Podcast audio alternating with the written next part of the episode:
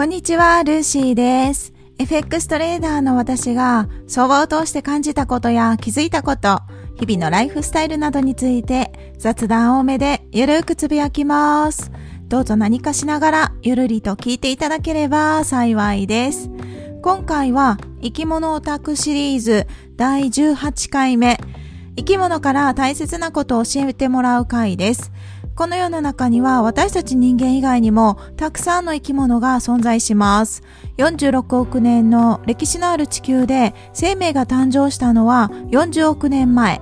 私たち人間以外の生き物に目を向けて彼らの生態や進化に触れることで私たちの今の生き方を見直すきっかけになったり彼らも一生懸命生きてるんだなぁと生きる勇気をもらったりゆるゆると生き物オタクなお話をさせていただきます。参考文献は篠原香織さんのライフ人間が知らない生き方です。では、今回はダンゴムシの生態を観察します。ダンゴムシは虫という名前がついてるので、虫と思っている方いらっしゃいますかね実は虫ではなく甲殻類の一種です。カニとかエビの仲間になります。だけど水の中では過ごせなくって生きることができないんです。地上で生活をしてる面白い生き物です。では、ダンゴムシの生態を観察しますね。ダンゴムシからの教えは、同じ輪立ちは踏まないということです。同じ輪立ちを踏まないというこの言葉の意味は、前の人とか先人と同じ失敗をしないという教えなんです。まさにダンゴムシからこのことを教えてもらうことができます。ではですね、ダンゴムシ、オカダンゴムシについて、ワラジムシ目、オカダンゴムシ科、体長は15ミリ、1.5センチとかですかね。主な生息地は世界各地にいます。私の実家は山が後ろにあって田舎と言われる場所なので周りに畑とか田んぼとかたくさんある自然が多い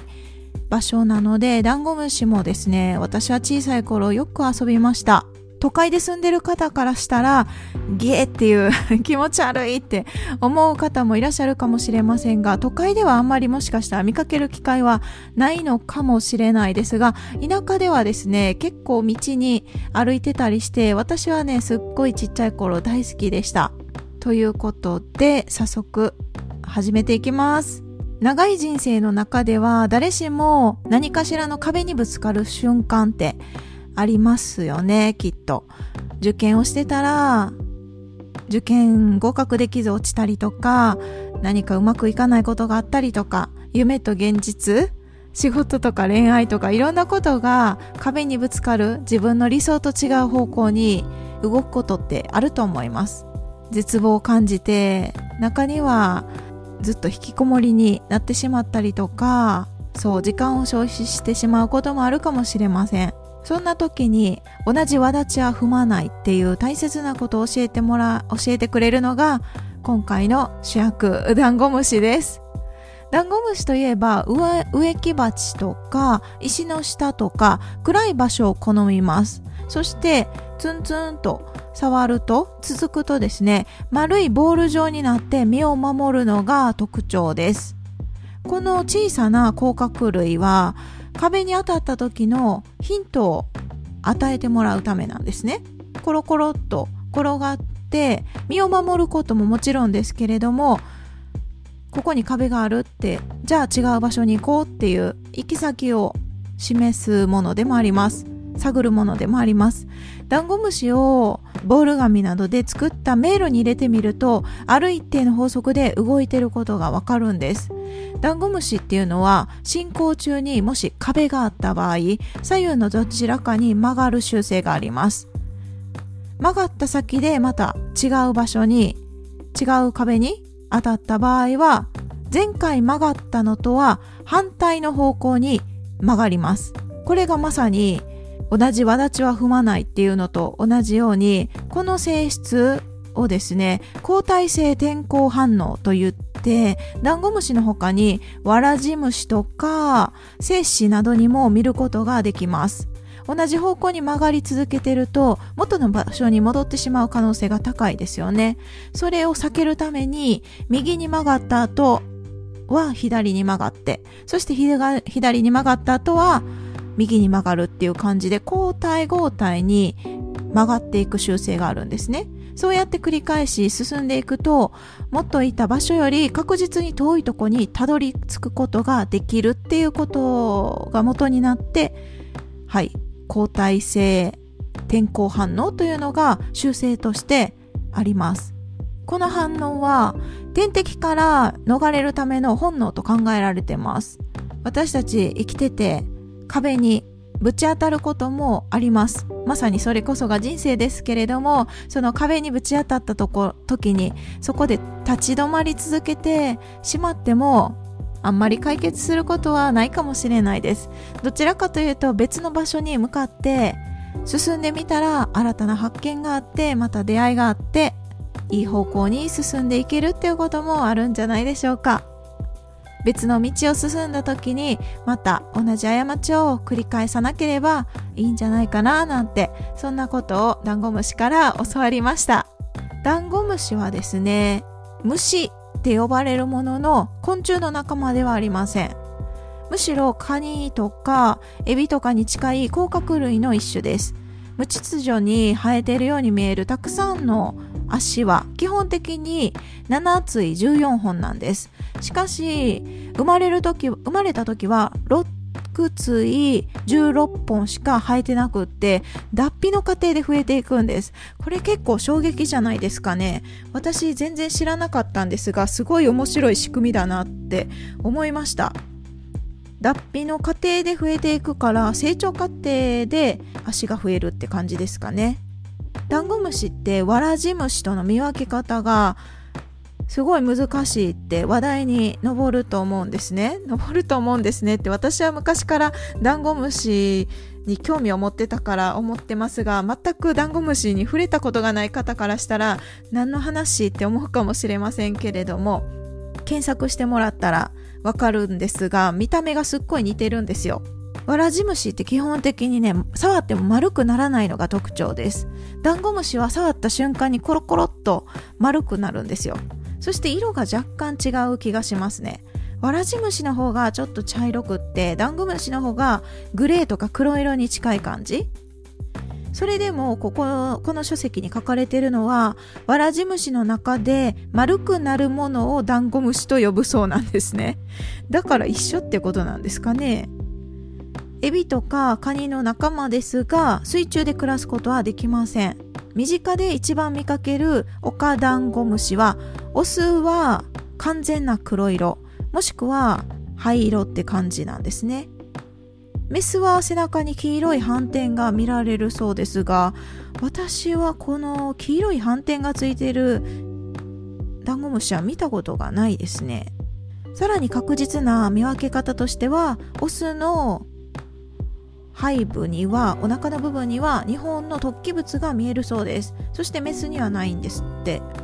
これはこの突起物はですね生息生殖器ではなく足が変化したものなんですね。だけど交尾の時にはこの腹子と呼ばれる突起を使って精子を送り込む。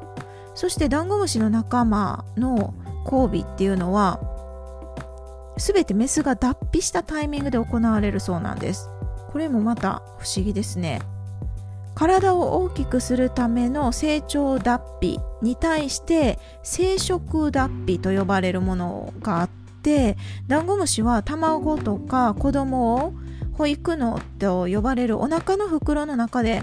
育てるために体を生殖モードに切り替える必要があるらしいんです。